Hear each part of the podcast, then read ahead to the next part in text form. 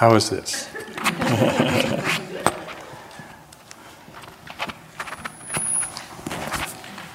How's that? Okay, good. So this afternoon we come to the last of the four Brahmaviharas, that of Upekkha, or as it's usually translated into English, equanimity. However, it's important to note that this, in this particular context, that of the, as one of the four Brahmaviharas or divine abodes, isn't the only place where Upekkha comes into our practice in the way that we're teaching here this week.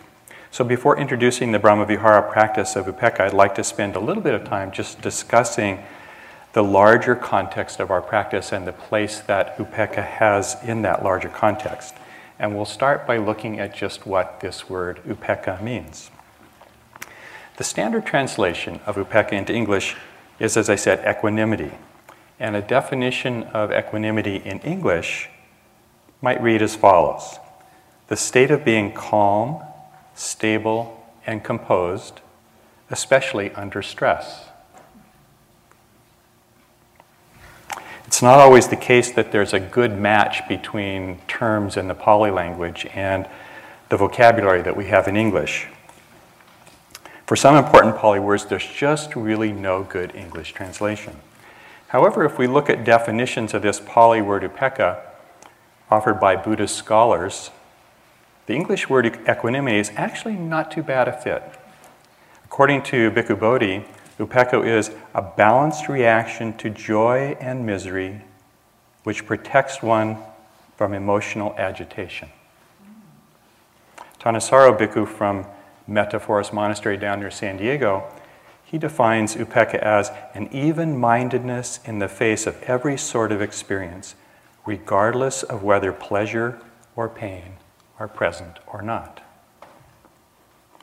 Upekkha, what upekkha means for us experientially, from a Buddhist perspective, is well stated by Sharon Salzberg in her book, Loving Kindness, The Revolutionary Art of Happiness, that Leslie's been quoting from. And she writes that equanimity is a spacious stillness of mind, a radiant calm that allows us to be present fully with all the different changing experiences that constitute our world and our lives. She further elaborates as follows we can feel pleasure, yet without craving or clinging, without defining it as our ultimate happiness. We can feel pain fully without condemning or hating it. And we can experience neutral moments, neutral events in our lives by being fully present so that they are not just fill in times until something more exciting comes along. So, at first glance, this English language word equanimity seems to be a pretty good fit as a translation for upekkha. But as we probe a little bit deeper, I suggest that we'll find some subtle differences between what this word upekkha means in Pali and in, our, in the context of our practice and the English definition. For example, already in Sharon Salzberg's description of our experience of upekkha, you may have noticed that she emphasizes that in Upekkha we are fully present to our experience. Turning to the suttas or the Buddhist scriptures, particularly the suttas are the sermons of the Buddha, we find that the Buddha listed three kinds of upekkha. And the first of these is sometimes translated as carnal or worldly equanimity, but which I prefer to render as mundane equanimity. And mundane equanimity is associated with our ordinary, everyday, mundane experiences of the six senses. Elsewhere um, in the sutras, the Buddha also offers a twofold definition of equanimity. He says that it's equanimity in regard to internal and external experiences. Two other kinds of equanimity, these two other that the Buddha listed and that I'll return to in a minute, are spiritual equanimity and what he called equanimity that is more spiritual than the spiritual. Sometimes, when first introduced to this notion of upekkha, people have the tendency to confuse it with indifference. Indifference, however, implies a lack of interest. Upekkha, on the other hand, is born in the context of a deep interest in and a, sincerity, a sincere inquiry into the fundamental nature of our human experience. And upekkha actually ripens and matures through the experiential insights that such interest and inquiry catalyze. Upekkha actually, um, so in this way, Upekkha is actually quite different from indifference. And Leslie has mentioned that with the three Brahma Vihar, other Brahmaviharas, what the Buddha called their near and far enemies. And this experience of indifference is what the Buddha called the near enemy of upekkha. When we feel indifferent, we're not actually very far from upekkha or equanimity, but our lack of interest is getting in the way. The four enemies of upekkha, according to the Buddha, are anxiety and greed. When our experience is shaped or colored by greed or anxiety, then our mental state is far removed from the balance and openness to experience that characterizes upekkha. Sharon Salzberg suggests that we think of this more equanimous way of being as the shift from the stance of struggling to control our experience, as we tend to do when we're overcome by greed or anxiety, to that of the intent to simply connect with whatever comes our way.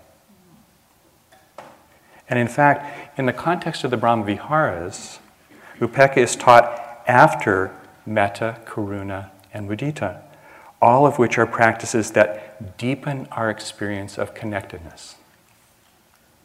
Connectedness to those around us, and eventually, as these practices mature and develop, each of these qualities, as they unfold, connect us to the whole fabric of life itself throughout the entire cosmos. So they're really deeply connecting practices, and Upekkha is the last of them. So it's important to keep in mind that Upekkha is characterized by this connectedness and an active interest in our experience. Both of these aspects of Upekkha are subtle differences from how we usually think of equanimity in the English language. So, considering the importance of interest, of being fully present in our experience of upekkha, it becomes clear that upekkha is deeply related to mindfulness. If we take Jon Kabat-Zinn's definition of mindfulness, something like paying attention on purpose to what is happening in the present moment without judgment, then this purposeful interest, together with the absence of judging our experience, express this mental quality of upekkha in our cultivation of mindfulness. The Vipassana teacher um, Gil Fronsdal notes that upekkha literally means to look over. It refers, Fronsdal writes, to the equanimity that arises from the power of observation, the ability to see without being caught by what we see. And again, here in this characterization, we see the close proximity of mindfulness and upekkha.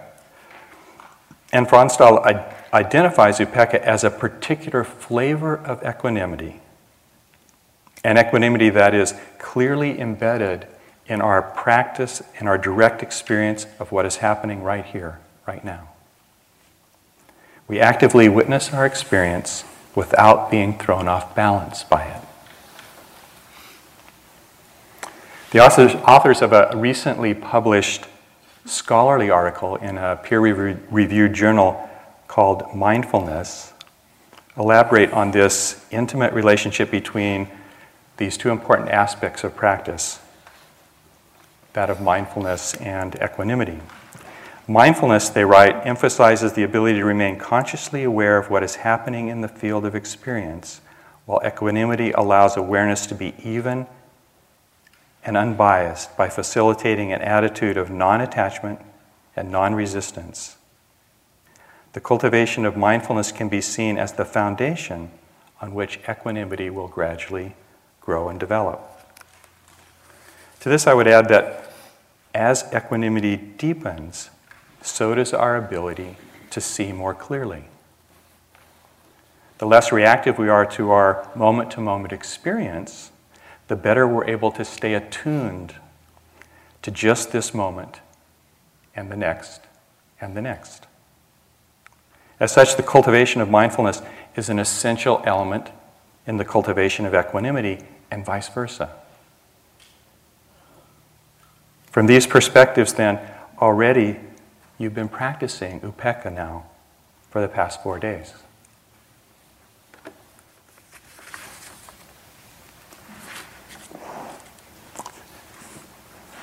So last night, Richard touched briefly on this notion of insight, and he's going to talk more about it tomorrow night.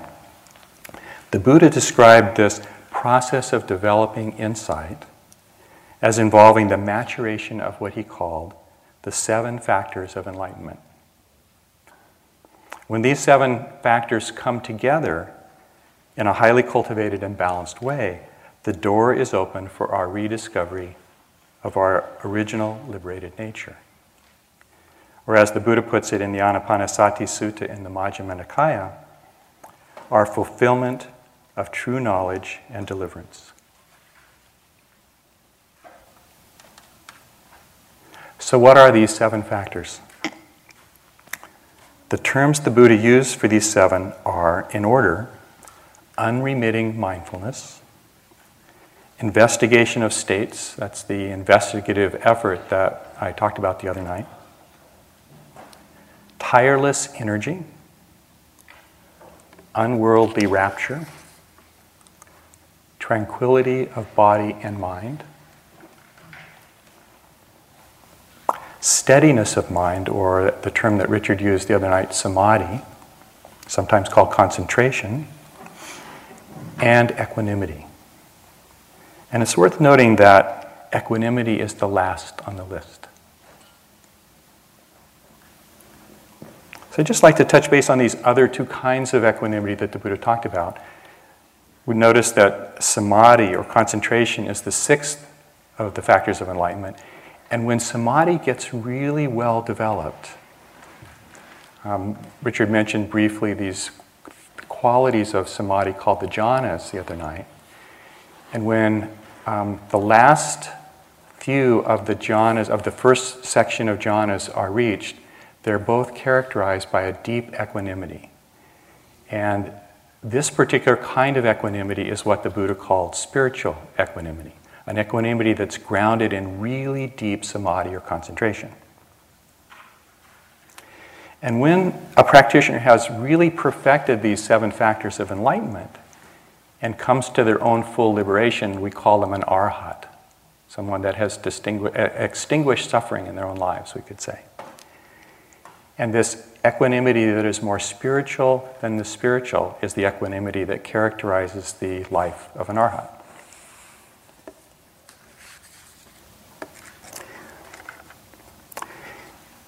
In the suttas, the Buddha describes one of the primary benefits of equanimity as the capacity to remain balanced in the face of the eight kinds of experience which are beyond our ability to control. And these are the eight that Richard mentioned last night. These are experiences that we all encounter in various ways of life, and uh, various ways in our life, and are what the Buddha called the eight worldly winds. The first pair is pleasure and pain. Second pair is gain and loss, or we could think of it as success and failure. The third pair is praise and blame. And the last pair is fame and disrepute. When these eight kinds of experience happen our way and we are unable to meet them with equanimity, then dukkha or discontentment is the result. When we, are, are, when we meet these eight worldly winds with equanimity, then clinging, the cause of our discontentment, is stopped. Without, without, with equanimity, we don't cling. And without clinging, there's no discontentment. The Buddha also listed several other benefits of equanimity. In a teaching to his son Rahula, he describes the central benefits of each of the four Brahmaviharas and regarding Upekkha, the Buddha advised his son thus Rahula, develop meditation on equanimity. For when you are for when you develop meditation on equanimity, any aversion, one of the hindrances that Richard talked about, will be abandoned. So upekkha is thus uh, considered to be the specific antidote for the hindrance of aversion. And then in a passage that I think is especially relevant for those of us who work in the field of psychotherapy, the Buddha taught that when a practitioner cultivates upekkha with regard to a particular source of suffering in his or her life, and I quote, such and such a source of suffering fades away in him or her while he or she is, develops equanimity. Thus, that source of suffering is exhausted in him or her. So, if we really develop equanimity towards a specific source of suffering in our own lives, our equanimity can be the cause of that particular source of suffering coming to an end for us. It's really quite a powerful statement. And lastly, in a passage that I think is equally instructive for us as therapists or healthcare professionals or educators, the Buddha notes that when we're trying to help someone who turns out to be incorrigible or beyond our ability to help in some way, and I quote, one should not underestimate the value of equanimity towards such a person. One of our continuing education um, objectives um, has to do with the self care benefit of upekkha. So I'm hoping that you're beginning to get a sense of how um, this quality of upekkha could be of tremendous value in your lives. And as we've seen, upekkha is deeply involved in our mindfulness practice, and we know from research the, the self care benefits of mindfulness um, that are really well documented for teachers, for therapists, and for nurses and physicians. Research has been done on all those areas and, benef- and, and shown how mindfulness is really beneficial in, in, in self care for all of those professions. And you know, whether we're in, we're in one or the other of those four professions, we're subject to the eight worldly winds, which cause stress and distress. And we're also subject to various kinds of aversion in our work. And Upekkha is especially useful with these challenges that we face. And I'm sure that we all encounter difficult students or clients or patients or even friends. From time to time, people who've been unable, who we've been unable to help despite our best efforts. And I know that uh, for me personally, I found that Upekkha has really been helpful, especially towards clients that have been difficult in my own practice. Sometimes people have a tendency to confuse an equanimous mind with a passive mind. Does being equanimous mean that we don't act in the world? No, it doesn't. Ideally, as we develop this balanced quality of mind of upekkha, we continue to act in a way that is grounded in loving kindness, compassion, and empathic joy, rather than desire, aversion, or greed or hatred. Yet, even such actions carry the subtle risk of desire for certain outcomes and aversion to others. As teachers and therapists, healing arts professionals, in our work of service to others, it's easy to fall into focusing on the results of our actions with desire and attachment. We desire for our students to learn and mature. We want our clients to feel less anxiety to emerge from the darkness of depression, to suffer less. We want to feel good about ourselves and to be confident in our ability to make a difference in the lives of others. And yet, when attachment to specific results enters into our service, it's somewhat problematic. And Upekkha can help with this challenge. And we'll come back to this aspect of upekkha as a practice when we look at the role of upekkha in the context of the Brahma Viharas.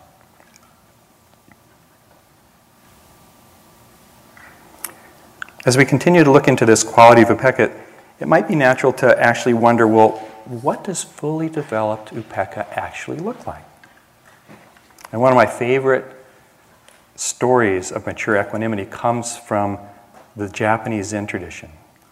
And the story takes place several centuries ago during the era, uh, era of the samurai warlords in Japan.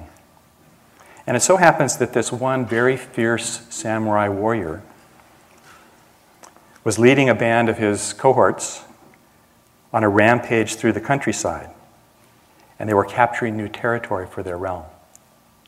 And as they approached this one particular village, all the inhabitants of this village, having heard what the samurai had done in other villages that they'd attacked, they all left before the warriors arrived. All that is, except for the local Zen master. He stayed at the temple. And when the warriors arrived in the village, the warlord was informed that everyone had left except for the Zen master. And the warlord, upon hearing this word, this news, he actually kind of got incensed. He was really incensed that anyone would dare to stay. And so he rushed to the temple to confront the Zen master. And he found him sitting in meditation. And he said, Don't you know that I am a man who could run you through with my sword without batting an eye? And the Zen master, looking up momentarily from his meditation, replied, And I, sir, am a man who could be run through by your sword without batting an eye. and it said that upon hearing those words, the samurai warrior bowed deeply and went on his way. To be utterly equanimous in the face of or at the time of death, may we all attain to such profound equanimity.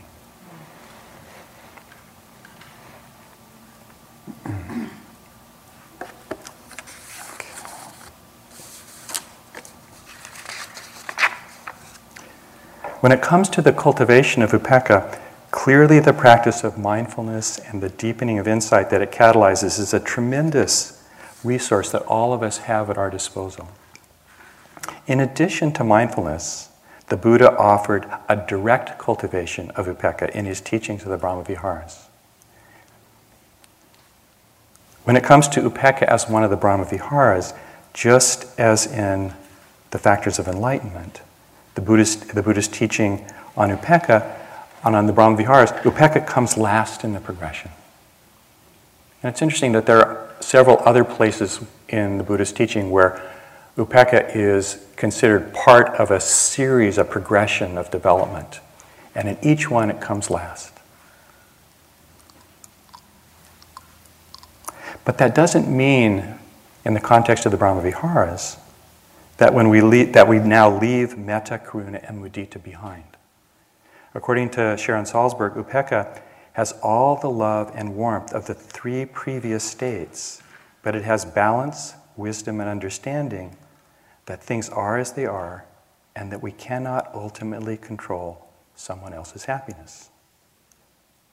So here Salzberg points to another important flavor or quality the presence of these other three Brahmaviharas in our experience of Upekkha that's missing in our usual English understanding of the term equanimity.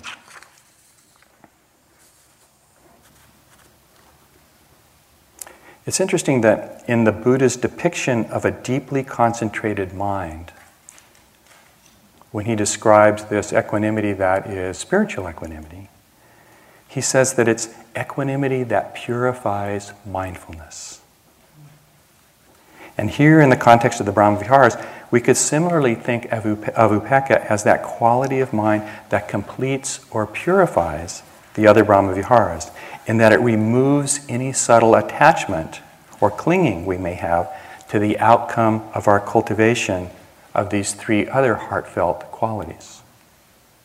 So it's significant that upekkha, just as it does in the factors of enlightenment and in these other lists, that it comes last. Having directed our heartfelt wishes towards others, and with the qualities of metta, karuna, and mudita, Upekkha, and, and now with Upekkha, we acknowledge the limitation of our efforts.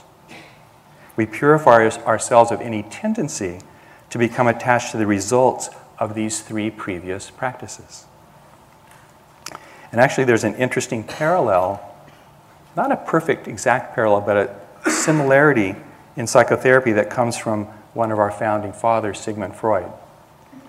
Freud taught that the psychoanalyst must rid him or herself of the desire to cure. With the Upekkha Brahmavihara practice, like metta, karuna, and mudita, we cultivate this quality of mind and also purify these other practices with repeated phrases. And in the Buddhist tradition, we cultivate Upekkha as a Brahmavihara by reminding ourselves of the Buddhist teaching that is similar to the Christian view that as we sow, so shall we reap. And the traditional phrase which reflects this view runs something like this Your happiness and sorrow depend on your actions, not on my wishes. And that doesn't mean that there won't ever be results. As Leslie has so beautifully described, these practices can touch the people we direct them to, and they can positively affect relationships.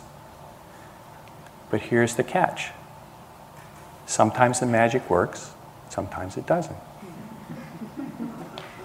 And whether the magic works or not is out of our control. If we get attached to there being certain results, we set ourselves up for disappointment, for suffering. So we use this recitation to remind ourselves that we can't count on the magic working. But I want to say that when I'm suggesting that we can't count on the magic working, what I mean is that we can't count on the magic working in the lives of the people that we're directing these Brahmaviharas towards. And that's part of why we practice the Brahmaviharas. And the other part is to have an impact on our own lives by cultivating and strengthening these qualities in ourselves. And my sense is that if we keep practicing, we can count on that magic working.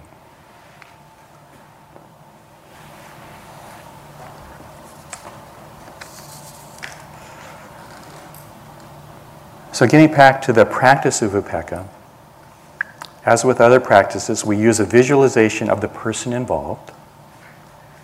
And lastly, there's a deep focus of the practice on this felt sense of the Brahmavihara, in this case, upekkha.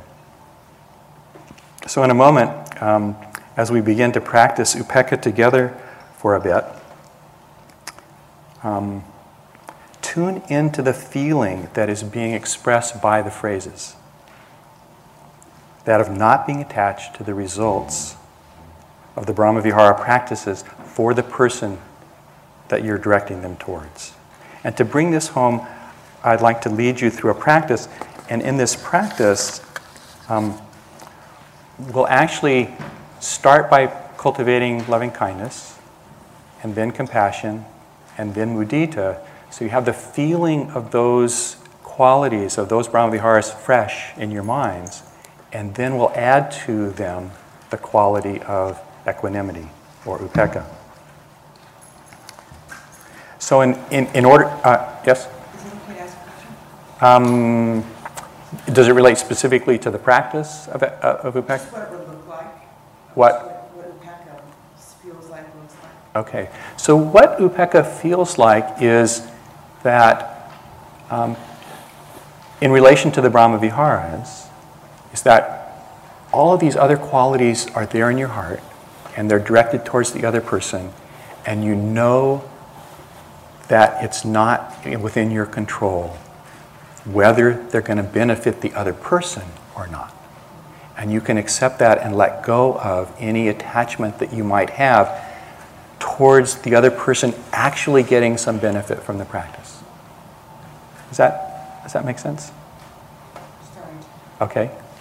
So, and then what I, well, the other thing that I just suggest with that is that you, um, exper- experiment with the phrases, say the phrases, and see if they connect with a feeling in you, if they evoke a feeling in you, and allow that feeling to come forth and to join with the feeling of the other three Brahmaviharas that you've been cultivating. That's the, the gist of the period of practice that we're going to do. So just give that a try. What are the other three? Loving kindness, compassion, and empathic joy. Or in Pali, it's metta, karuna, and mudita. So, in order to connect this practice directly with our work, what I'd like to suggest is that you pick a client, or a patient, or a student, or if that doesn't fit for you, a friend, for whom it is easy for you to feel these first three Brahmaviharas that you can feel loving kindness, that you can feel compassion for them, and that you can empathize with their joy. And we'll do a short period of metta, and then karuna, and then mudita for this person, and then we'll shift to the, the upekkha practice with the intent of purifying these other Brahma viharas of any tendency to be attached to particular results. And as we shift towards upekkha, I just suggest that you see if you can hold onto also the feeling of the other three practices, as Sharon Salzberg suggests, while adding the capacity of equanimity to the mix. So, lastly, um, after doing this practice towards your client, your patient, your friend, your student, we'll direct upekkha also towards ourselves. And in this practice of upekkha, it's a little bit different than the other Brahmaviharas. And the phrases which I lead you in in this practice will express the wish that you yourself may develop this quality of upekkha in your own practice. It's a little different. So um, let's just settle in. Maybe start by focusing on your breathing, a little bit of mindful breathing, just to connect with the present moment and to connect with your steady quality of mind.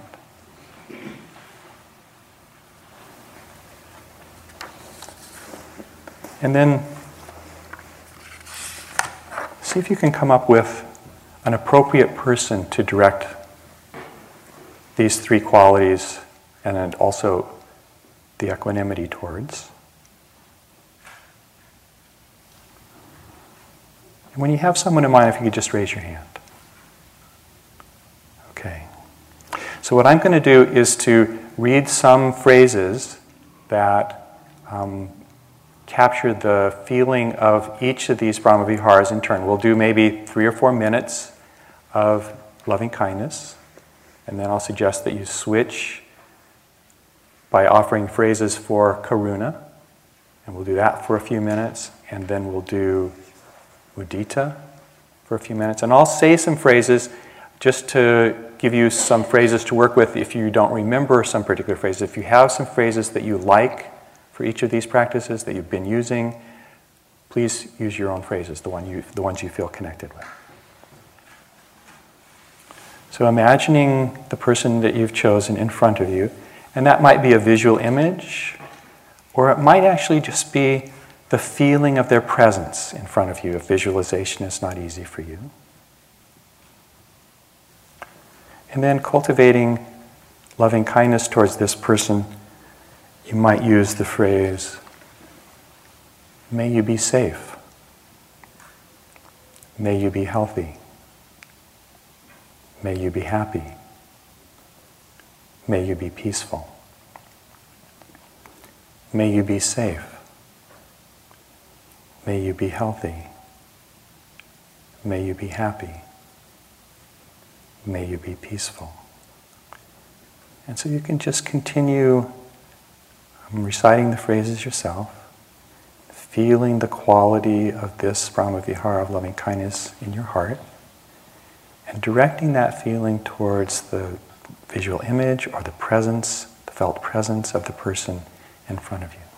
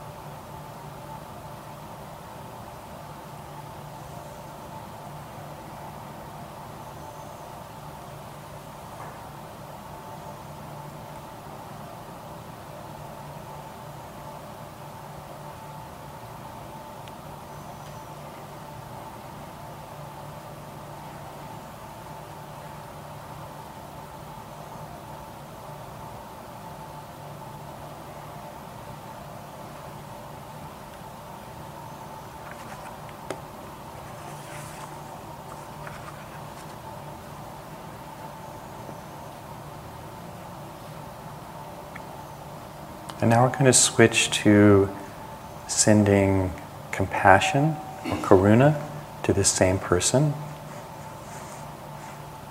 And a phrase you might use is, May you be free from discontent. May you be free from discontent. May you be free from discontent.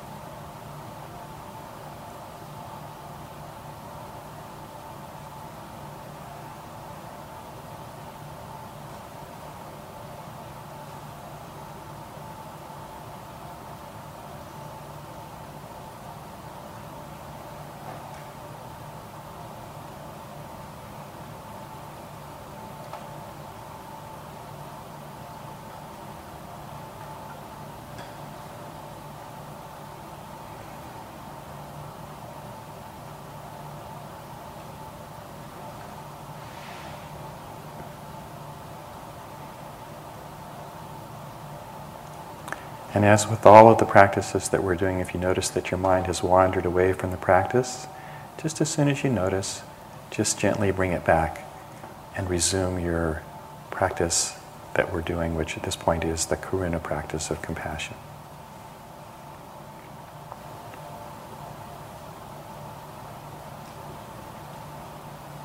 So now we'll switch to um, empathic joy or mudita. May your happiness and good fortune continue and increase. May your happiness and good fortune continue and increase. May your happiness and good fortune continue and increase.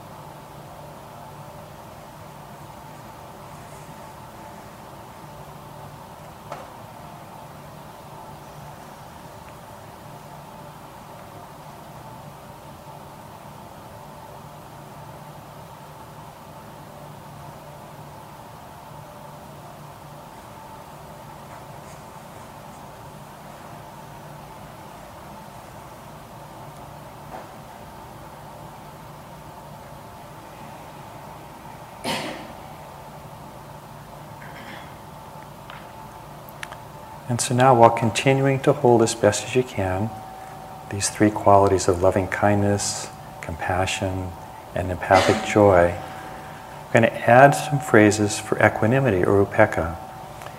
And the phrase, just one phrase, one sentence, it goes like this Your happiness and sorrow depend on your actions, not on my wishes. Your happiness and sorrow depend on your actions, not on my wishes. Your happiness and sorrow depend on your actions, not on my wishes.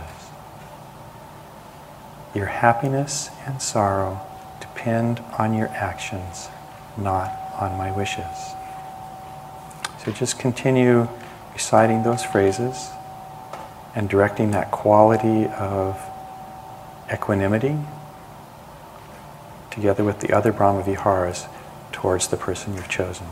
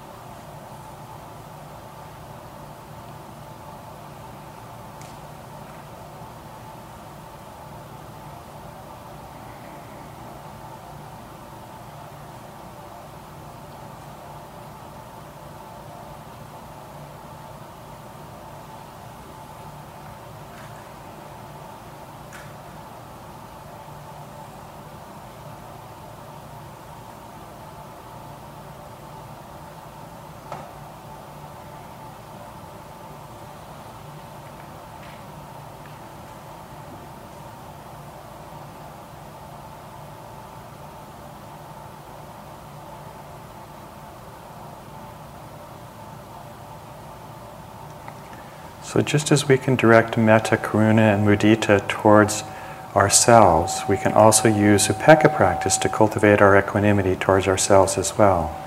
So, please shift now in your practice to directing the following phrases towards yourself. You can pick one of these two phrases. I'll say each of the two phrases three times, and you can pick one that works for you and continue reciting it all the while holding the feeling of the wish that's, in, that's described by the phrase, holding that feeling, that wish for yourselves. And as you recite these phrases, um, connecting with that wish as best you can, and then allowing the feeling of that wish to spread throughout your body. May I be undisturbed by the coming and going of events. May I hold my joys and my sorrows with equanimity. May I be undisturbed by the comings and goings of events. May I hold my joys and my sorrows with equanimity. May I be undisturbed by the comings and goings of events. May I hold my joys and sorrows with equanimity. So just picking one of those two phrases, just continuing to recite, directing this quality of mind that the phrase is evoking throughout your body.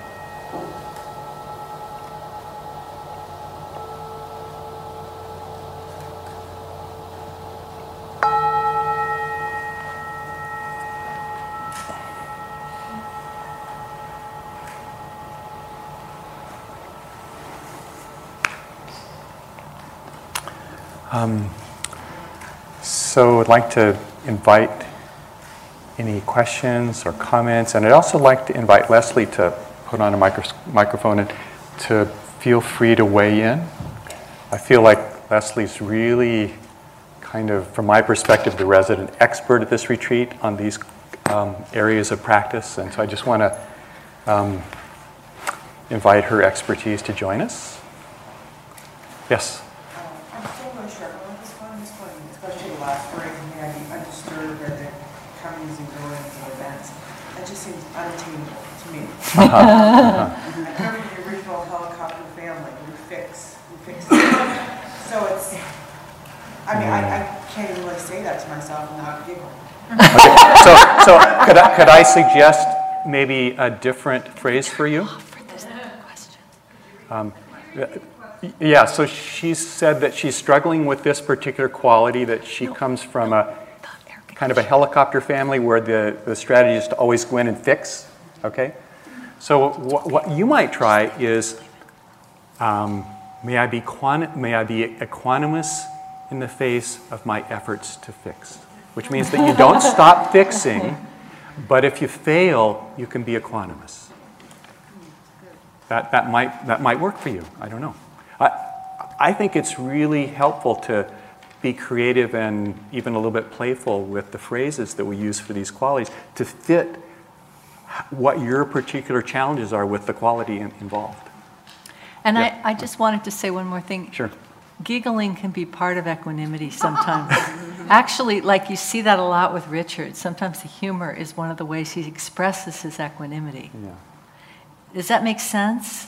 That sometimes our humor, sometimes humor can be kind of a defense against feeling anything, but sometimes humor can be a sign of really deep equanimity with something. Mm-hmm. So just to broaden the frame a little.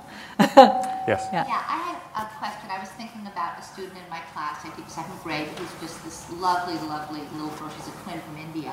And she's just, you know, um, joy and happiness and peace per se. She's wonderful. And so the, the, the phrase about um, your joy and sorrow depend on your actions, not on um, what I wish for you, makes no sense to me. If she comes in and she says her dog died, um, she hasn't done any actions that are causing that to happen. Or even with an adult, you have a client and they have a, a sorrow in their life, their actions are not, you know what I'm saying? It's a tough one. It's a tough one. I mean, both in the Buddhist tradition and in the tradition, Christian tradition, we have this understanding that our actions really do come back to us in various ways. But if your child's dog died, she hasn't done the action.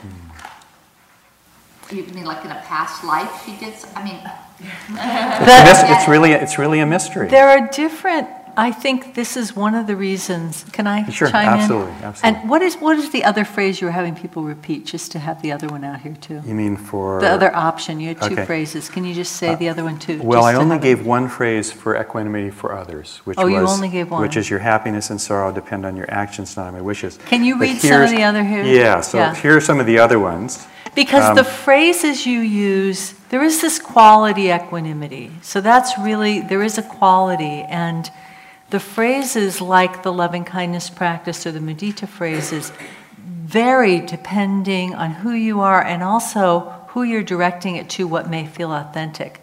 So if I was directing, um, if I, you know, with children, and I've worked a lot with children, it's true. There's all kinds of conditions going on around them, right? All the time that they are, at, and for all of us, really, the conditions. There are, when you are directing it to an adult, one of the ways I could interpret this actions is there even mental actions in terms of how we respond to the situations in our life. That, like if you're working with an adult, so I mean, go back to children, but if we're working with an adult, you could be working and working with this client, and then there's this surrender. You know, they're going to do what they do with their mind and their body and their actions ultimately.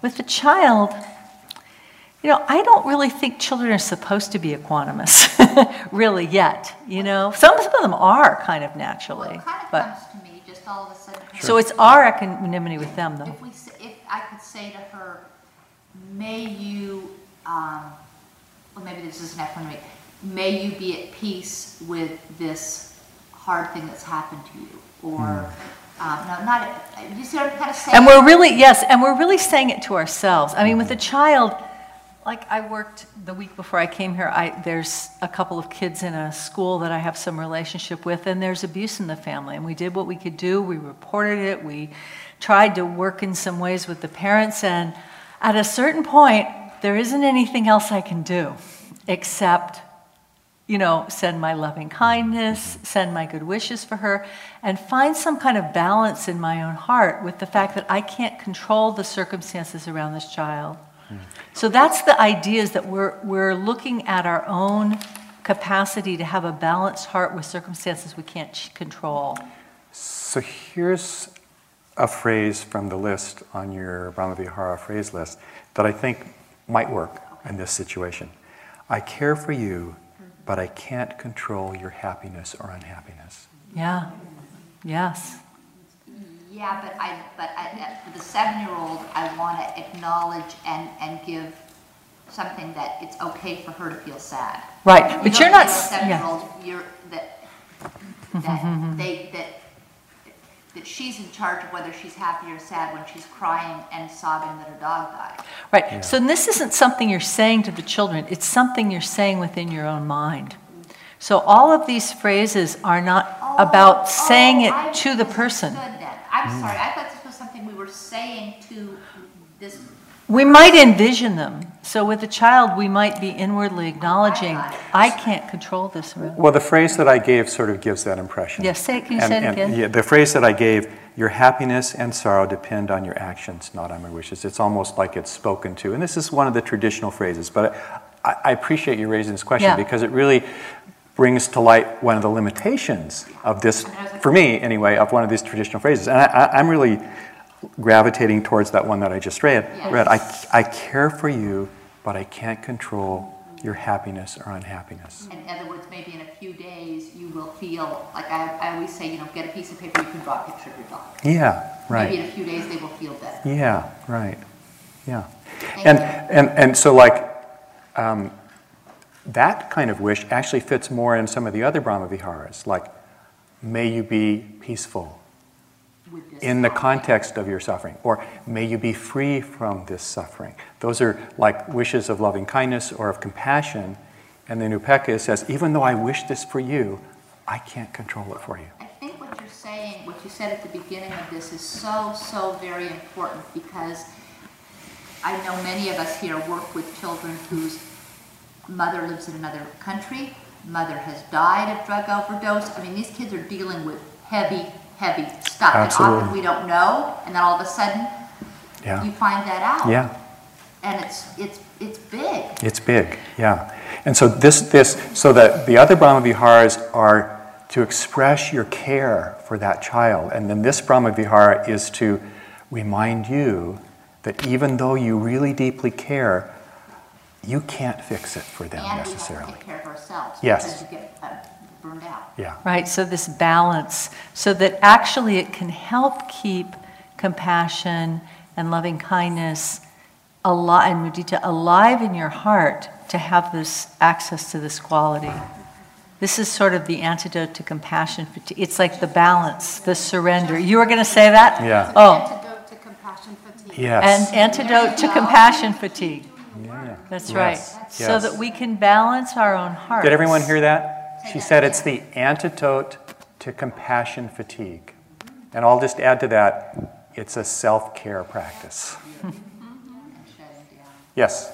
I heard in another um, retreat I was on that equanimity is kind of like where you would like to be or hold or be able to do, and then the truth of what really is and having compassion for the difference. Oh, that's lovely. That's lovely. That's been helpful, because then I'd like to do whatever. Yeah. Here's what I can do. Uh-huh. Time for that compassion. You want to repeat? Yeah, so sh- sh- you- you're saying that like the other three Brahma Viharas are, here's what I'd like to be able to do for you. And that Upekkha is, and here's what I can do. And it's limited. and I can accept that. Beautiful. Thank you. Yeah. Yes. Um, I'm wondering if you have suggestions for translating this to real time. Real So, time. like Mm. real life, because um, a suggestion I heard was to do trigger practice, Trigger practice. like watch, my teacher said watch Fox News. Um, uh, I just mean like, I can do this now, um, I'm in medical training, and it's much harder to like, it's a big jump from here to there, and so I Yeah. wonder if you guys have any recommendations for like interim, like intermediate steps in practicing it, integrating it into like not sitting. My own experiences with any of these practices, whether it's any of the four Brahmaviharas, or whether it's mindfulness, or other practices in other spiritual traditions or other Buddhist practices, that if you practice them in like as a part of your daily life, uh, not I mean not in I, what I mean is if you have a formal period of practice in your daily life, like a period of half an hour of meditation each day, whatever practices you practice in that half hour strengthen over time. And as they strengthen over time, it, be, it gets a bit easier to translate them into action, into your active daily experience. So that's, that's what I would say. It's kind of like, um, yeah, so someone sent me a note a little while ago about um, uh, concentration being like uh, muscle building. That you know, you, the more you exercise it, the stronger it gets. And in a way, that's really true. And at the same time, I'd say there's a little bit of a difference in that my impression about muscle building, and some of you that are in the medical profession might have a different perspective on it, but it, it, it tends to go a bit more like this. The more you practice, the stronger you get, and just kind of a straight line. But these kind of practices are kind of like this. and they go in the direction towards strengthening, but it's not a straight line. And, and I, I wanted to just chime in something. Sure, okay? uh, please. Which is that in addition, he's talking about having a formal practice and you would be sitting and doing one of these practices maybe for some period of time or alternating different ones. I also use it, let's say I've had a, a situation where I have something really difficult going on with a child, or I feel really out of touch with an adult or a child that I'm working with or training, then I can do some of these Brahma Vihara practices to try to connect with a particular person, so bring them to mind. You know, I'm not getting so and so, and I'm really irritated with them. and so let me try some compassion practice and see can I, can I, can I shift where I am with them? You know, can I do loving kindness and feel attuned? And it really makes a difference often in the relationships, both in working with young people, with youth, and, and with adults. I mm-hmm. found it really powerful mm-hmm. in daily life. And so that's a description of the magic working, and just the Upekkha practices just to remind you that it doesn't always necessarily make Yeah. a difference. Yeah. Yes. equivalent to non-clinging, to having a uh, response to events of not clinging to what you wish for. Yeah, I think it, I think it's really I think that's a pretty good description. Can you repeat it, what yeah. she said? See, uh, she asked if it's if Upekkha practice is the equivalent to non-clinging, and it, it is equivalent, especially in the Brahma Viharas. It's equivalent to non-clinging to the results of the other Brahma Vihara practices. Mm-hmm. In our mindfulness practice, it's just the equivalent of non-clinging in a way. Mm-hmm. But it's it's it's not just non-clinging; it's non-clinging while being mindful. Mm-hmm. Yes. Yeah. Um, I think one of the, when, um, one of the things that, um, this has done is, um, it's helped me understand the perspective of different professionals that I work with. I've been thinking of a particular client, and, um, and I'm a social worker, um, focused on housing, helping them get housed and then sustain housing. Right, He's yeah. a boarder right now. And, um, he sees a psychologist and a psychiatrist, and we all write notes and we share the notes and we can all read them. It's a medical record.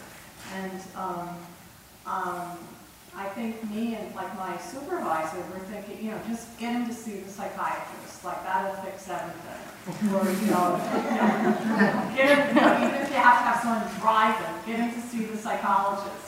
And then finally he makes it to these appointments, and then we're all looking to see like what happened. And meanwhile, all these things are happening, like the landlord's threatening to evict him, and all these consequences. And um, they have, like the notes, you can see, they're just, they have this, e- ec- ec- um, you know, they're, they're not flustered by what's happening. And I think that it's, it's, some of it's like the role. Like Yeah. I'm the one who's most responsible for, you know, but there's only so much I can do. That's right, And yeah. that's what this helps. I think it helps me, like, take care of myself. Yes, yeah. Yeah, thank you. Did you have a response to go that?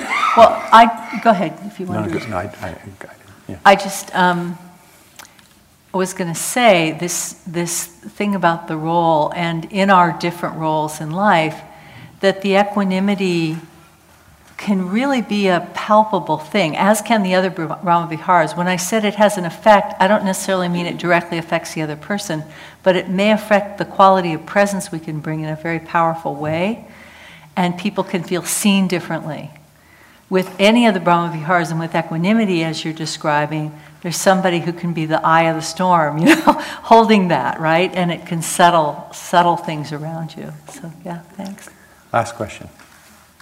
I was curious because I, I think a lot of the ways that maybe I've approached doing my um, work as a therapist has a lot of equanimity in it. I care greatly about my clients, um, but I also know that I'm doing the best that I can, and when they're in the right place, they'll be ready to hear it. So I can go home and, and I'm okay. Um, but I've had others perceive me as, well, you just don't care as much because I'm not drowning in my sorrows for my clients because they've been abused and they are, you know, starving to death. And I, I accept that. I know that that's where they are. And my suffering for them won't change that. Mm-hmm. And it won't make me any better because then I can't be with them where they are. Mm-hmm. But yet others perceive me in a different way. And I, mm-hmm. I wonder. My thought about that is that the others that are perceiving you in that way don't maybe have the experience of caring together with equanimity. And what they're perceiving in you is maybe what the only experience they may have themselves that's, that feels like what you are presenting is indifference. And so they're perceiving your equanimity as indifference because they don't have the possibility for themselves or the experience themselves of caring with equanimity. Okay. And, and thinking about my, one of my supervisors, he had actually said, you don't seem like you have any empathy. And then I was doing a group and he gave me feedback. He's like, I'm really surprised. Everyone in the group really loves you. They speak highly of you. They feel connected to you. Yeah. But you just don't seem like you care. Yeah. But I think they do, you know? Yeah. So maybe with this notion of equanimity in the context of the Brahma Viharas, you might have a way to explain to people how it is for you that there's deep caring and there's also equanimity. It's not indifference. Mm-hmm. Mm-hmm. Yeah, it's just been, um, I was just thinking and taking in what you're saying. My experience sometimes is that the equanimity helps the empathy really come up when it's needed, and then there's letting go. So the part of the equanimity seems like it allows things to flow more easily, so that what arises doesn't have to kind of stay stuck there, and um, that it actually makes more room for empathy real equanimity for that to, to come, come and be um, a real attunement to the other. Yeah. So it allows, you're saying that it allows the other Brahma Viharas to actually deepen because the equanimity is holding them? Yes, and because they're because it um, it's like the equanimity helps states not get stuck as a state. It's like there's this balance to hold different kinds of qualities, including the other Brahma Viharas, Yeah. and that they can come and go without clinging. So I think we need to stop. We're over a bit. So. Um, Thank you for listening. To learn how you can support the teachers and Dharma Seed, please visit dharmaseed.org slash donate.